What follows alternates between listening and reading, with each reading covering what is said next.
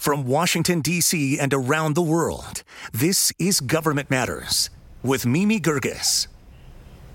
This is Government Matters, the only show covering the latest news, trends, and topics that matter to the business of government. I'm Mimi Geerges. The CDC has established a new center to better predict and react to disease outbreaks. The Center for Forecasting and Outbreak Analytics will serve as a hub for innovation and research on disease modeling. Initial funding for the center came from the American Rescue Plan. The Transportation Security Administration, TSA, announced that it will extend its travel mask mandate through January 18th to minimize the spread of COVID 19 during the holiday travel season. Travelers will need to mask up on airplanes, trains, and buses and in airports and train stations. A new report out from the Costs of War Project says that the cost of care for veterans who served in Iraq and Afghanistan could top $2.5 trillion by 2050, making the cost for U.S. taxpayers $1 trillion higher than previous estimates.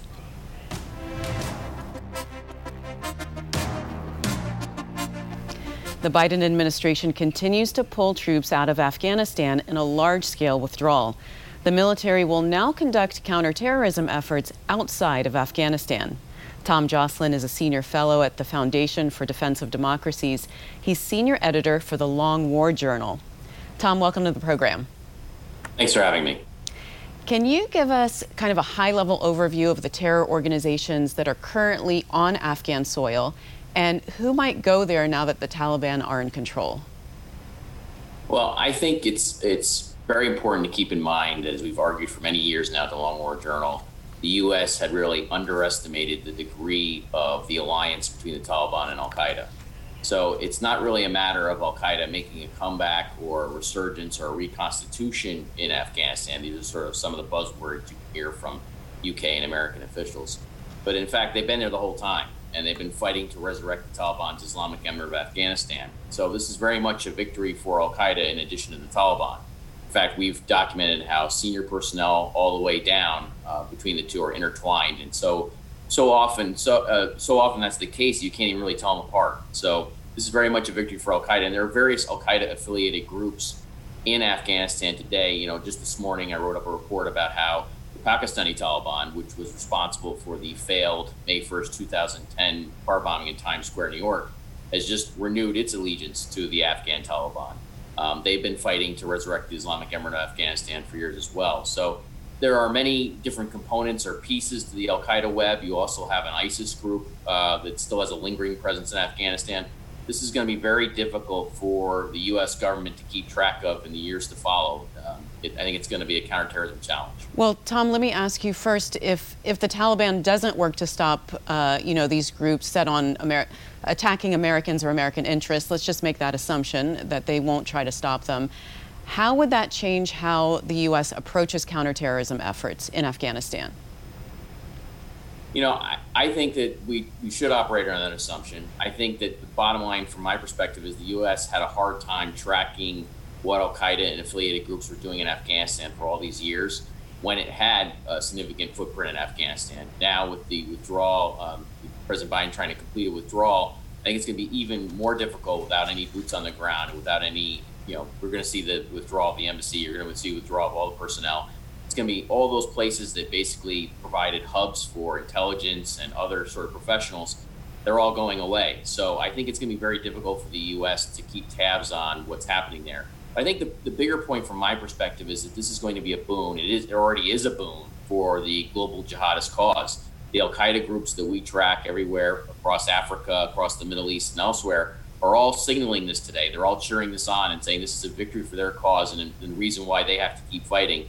We've tracked as well that each one of them poses some degree of counterterrorism threat to the West as well. So this is going to be an ongoing challenge. So, what do you see, Tom, now that there isn't an, there's not going to be an embassy, there's not going to be troops on the ground? How do you see reorganizing of intelligence and military operations? Well, the U.S. is going to be heavily relying on uh, signals intelligence. They're going to be relying on um, any spies who are left behind who can avoid the Taliban and Al Qaeda's wrath. They're going to um, have to come up with some clever ways to keep track of this. You know, one of the things they can do and have been doing is monitoring travel. Of course, you know, um, people who are suspicious who are traveling to or from the region. That's a big way that uh, red flags can be sent up. So the U.S. certainly has a number of tools at its disposal to keep track of the terrorists, you know, operating in Afghanistan and flowing in and out of the country. The problem is that I think that this will probably open up some new windows of opportunity for the terrorists, given that the U.S. is withdrawing, because there were already blind spots in our understanding of this, big blind spots, I would argue, many years while we were there. I think those blind spots only increase in size. So I think this is going to be an ongoing challenge. Um, I don't think there's any U.S. counterterrorism professional you can talk to who's just who's just uh, sort of um, sloughing us off at this point. I think everybody understands this is going to be a problem going forward. You said that this is going to open up opportunities for the terrorists. What what kind of opportunities? Well, look, I mean, we've been tracking what Al Qaeda's been saying all along. In, in, in Urdu, for example, the Urdu literature earlier this year, they're talking about how Al Qaeda was defeating um, in this Al Qaeda, this joint Al Qaeda Taliban offensive, ISIS in eastern Afghanistan. And as they did that, the fighter who was interviewed in this Urdu magazine for Al Qaeda says, "Look, we, are beating ISIS here, we're beating the Americans and NATO here, and we're going to topple the Afghan government. And after that happens, we're going to take the fight home to the Yankees." So, meaning us, the U.S. So, look, I think they're going to try something. They're going to try to attack us in different ways. They already have a um, capacity to do that on a small scale. It's a big open question about whether or not they have the capacity to do something bigger. Um, it doesn't mean they'll be successful. Of course, there are a lot of tripwires they could still um, set off that would stop them. You know, I always like to say, you know, if you look back at the history of the 9/11 plot, for example, you know, they got lucky in some ways. You know, there were three or four major opportunities for that thing to be unraveled, and they just happened to get lucky, even at a time when the U.S. was relatively um, not not prepared to really counter the terrorist threat. It still took some luck involved. So, look, this is not a, guaranteed for uh, foregone conclusion that they're going to be able, they're going to be successful. I do think, however, that the risk goes up significantly. Tom, uh, briefly in the in the time that we've got left, military operations. Are we going to be depending on airstrikes and um, predator drones or armed drones? What what are we looking at from the Pentagon's perspective? From the Pentagon's perspective, they're going to be launching airstrikes from from afar, from you know basically air bases throughout the Gulf and from other assets. You know, one of the failures here was that there was no as far as we know, there was no agreement put in place to base a drone um, sort of operation anywhere around Afghanistan as the withdrawal was occurring. And Pakistan has been very loudly saying they're not going to host the Americans. So it remains to be seen if they can find something that's nearer at hand. Thank you very much. I'm sure uh, there's a lot more to say on this subject, but we'll we'll continue to watch it on this program. Thank you very much for being on the program.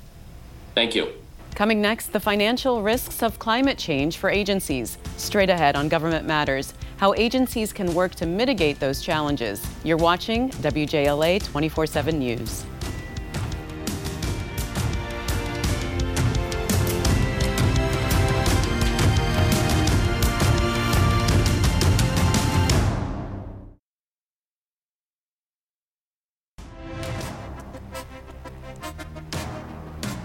White House executive order directs federal agencies to identify and mitigate the financial risks of climate change. The order requires creating a government wide strategy to combat climate risks. Corinne Dougherty is an audit partner with KPMG. She's the federal leader for environment, social, and government initiatives. Corinne, welcome to the program. Thanks for having me. What are the financial risks of climate change uh, that the executive order is trying to address?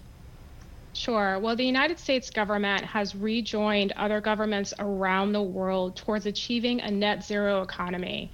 And the US target of achieving net zero emissions by 2050 is only achievable with by the federal government leading the way, especially considering the size of the federal government's operations and its economic footprint. So, therefore, identifying climate related financial risks is essential for the federal government to take further action in its journey to achieve a net zero economy. Well, so give, give me, thinking, sorry, Corinne, give me an example yep. of what kind of financial risks are we talking about here? Sure, sure. So, in thinking of the financial risks around climate change, one framework that is widely used is the Task Force for Climate Related Financial Disclosures, or TCFD.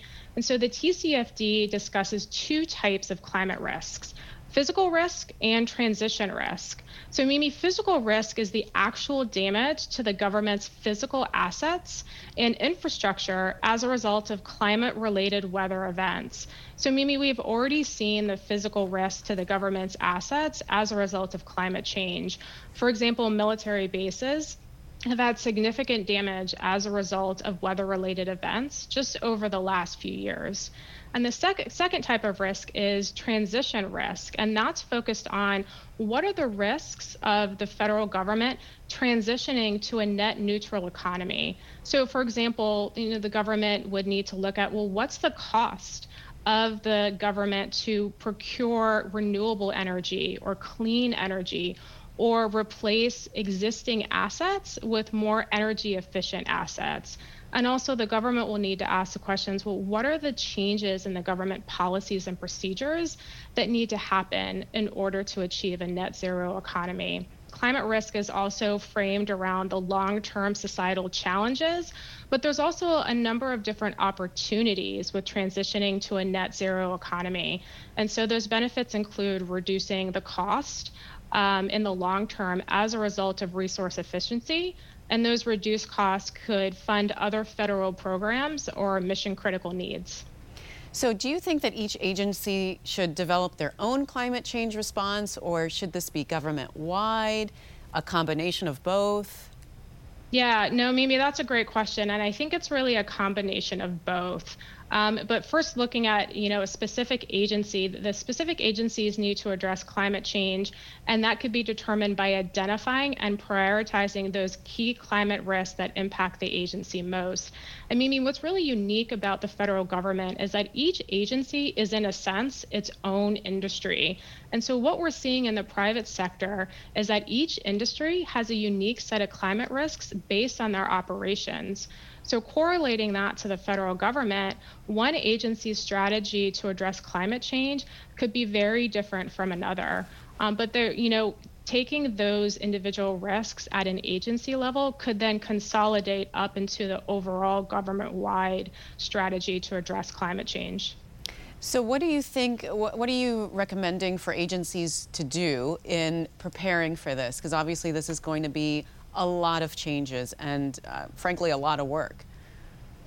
Absolutely. Well, it is a monumental task, but it is absolutely something that the government can do. Well, the first step, as I mentioned before, is, is developing a climate risk strategy at both the government wide level and then at each individual level. Really, the next step is where the government will need to identify well, what are those fundamental changes in the operations in order to get to a net neutral economy so the government can identify well what are the issues what are the gaps in their processes in order to integrate those climate related uh, financial risks into the entity's operations. And then the next step is really developing a roadmap for how to implement the strategy across each government agency. And that takes into consideration establishing and executing the implementation plans um, to make sure there's appropriate resource allocation.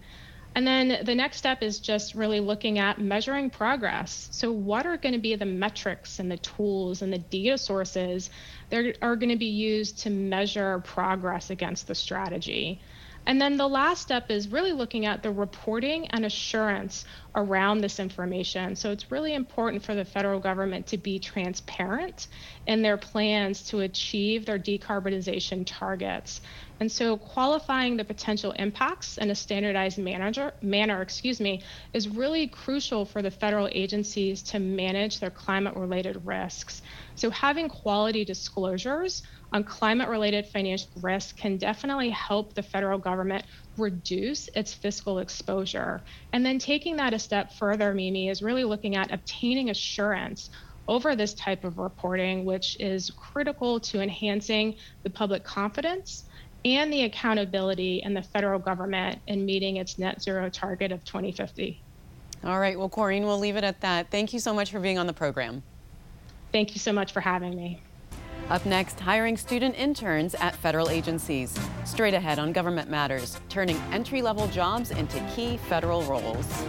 All of our episodes are archived on our website, govmatters.tv, and on our YouTube channel. I'll be right back.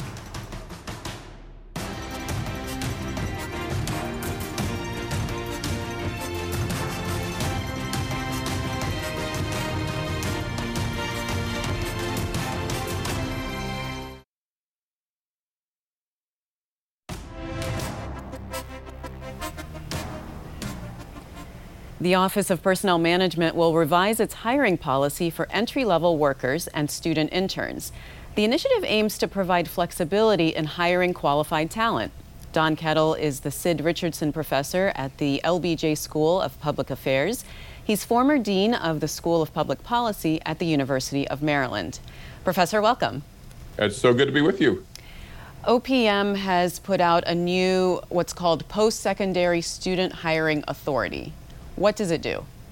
What it really does is it smooths the path for prospective students who are interested in federal government employment to not only get internships, but to find a fast track into federal positions on top of that.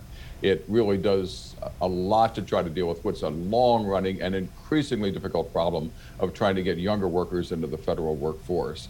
Uh, we've gone from making it almost impossible these days to be able to hire interns compared to what it was, say, back in, in 2010. Back then, there were about 60,000 paid internships in the federal government each year. Now we're down to about 4,000. So it's little wonder that the federal government's having a hard time trying to recruit new talent. Uh, tell me a little bit more about why are those entry level positions and intern positions difficult to to fill? It, is it is it because you know it's it's too onerous? There's just too much paperwork um, well, that students yeah, need to do. Yeah. There's a whole collection of things. In part, uh, the number of paid internships has gone down dramatically, and that has made it much harder to try to recruit students because free volunteer internships provide experience but don't really give students that much of an opportunity to move into federal positions. In part, it's because in the past, recruiting students has been difficult because it's been a lot of uncertainty and in being able to manage the positions the average time to hire new federal employees has been somewhere around 100 days, and students with a lot of debt hanging over their heads don't have a lot of time to wait. And on top of that, the, the word among students, I will tell you, is that the federal government application process is so difficult, so complex, so uncertain that students are just simply among themselves saying, you know what, I'm just going to go try to find an opportunity somewhere else. And that collection of problems, unfortunately, is robbing the federal government of the talent it so desperately needs. So uh, OPM says the, the new authority will provide, quote, additional flexibility. What is that additional flexibility? What's the change here? The, the big change is that first, it creates the opportunity for agencies to create paid internships and providing more flexibility at bringing people in for those kind of positions especially with the kind of education that students often have. And the second thing is it provides a way to allow agencies, once interns come in, to bring them into permanent federal employment and to be able to offer them positions that last for several years at least and, and perhaps leading into permanent positions as well. So as a result, it provides, on the one hand, the opportunity for lots of experience on the part of the students, and on the other hand, an opportunity for agencies to decide who it is that they want to try to make offers to ongoing and creates a smoother path into entry into federal employment. Both of them on both sides of the equation are tremendously important steps forward. It's just really hard to underestimate what a big deal this is given the challenges that we face. So do you think it's going to be effective? Is it is it a matter of additional flexibility to attract young entry-level employees given the competition? There's the private sector, there's yeah. the nonprofit sector. Yeah. And it's going to go a long way toward trying to remove one of the barriers. But I will tell you, I, I had a class a couple of years ago of 32 graduate students of very, very smart kids. And I asked them, how many of you are interested in federal jobs? And it turns out that 30 of them said, no, I don't think so. And one was a kind of maybe. The, so I asked why. And they said two things. First, they thought it was very, very difficult, if not impossible, to navigate the hiring process. And so the uncertainty tended to drive them away. And then the second thing is that they really thought that if they got in, they wouldn't have an opportunity to do meaningful work and to have an impact. Well, that's so what the, I wanted to ask you, Donna, because obviously the goal would be to retain these students beyond graduation yeah. and into higher yeah. levels of government. What's the best way to do that? And, and, the best way to do that, I think, is first to, to, lower the barriers and get people in the door. And secondly, to make sure that they have an opportunity once they come in to have truly interesting and important work. These are very smart people who have a lot to try to give in a new kind of way, especially in building the kind of networks that government needs. And so it's going to require a different approach on the part of supervisors to give them the kinds of opportunities that will come along with the, the things that will most attract the younger folks to be able to come in and stay. Now, one of the things that's important to note too, on top of that, is that the, the private sector has this problem as well. Uh, younger people of Generation Z in particular can't imagine working anywhere for their entire careers. They can't even imagine working any place for more than even five years in many cases. And so the government has to go in with its eyes wide open, trying to bring people in, trying to attract them into federal service, providing the kind of opportunities that they have, but also recognizing that uh, there, there may be a fair amount of churn because that's what's happening in the workforce in general. Uh, one of the things that the federal government focused solely on of trying to get people who are only those who commit themselves to a lifetime career in government, they may be missing the, the very smartest new incoming employees who have lots of opportunities on the outside uh, being able to get the, the best people that they can, providing great opportunities in the first few years, hoping that that will hook them, but knowing that if not, they've got people who are committed to the public service and transforming the ways in which agencies operate. Uh, that provides the opportunity, I think, to be able to start to crack this problem. But the idea of solely trying to focus on getting people who are committed to a lifetime is probably not the best way to try to recruit the new generation of students. Right. All right. Well, Don, thanks very much for being on the program. Interesting topic. Absolutely. Surely is. Good to talk with you. Don't forget, if you miss an episode of Government Matters, it's at govmatters.tv. And follow us on Twitter at govmatterstv. You can get the latest updates and a behind the scenes look at the show.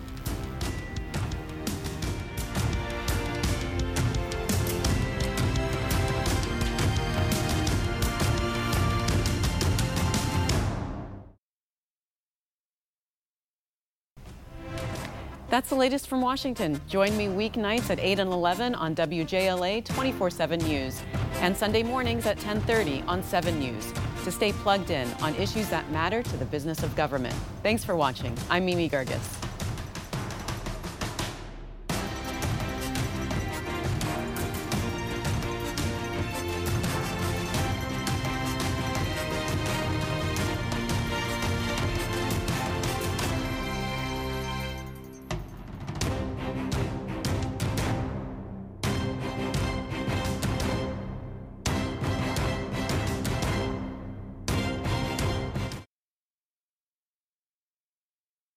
Thanks for listening.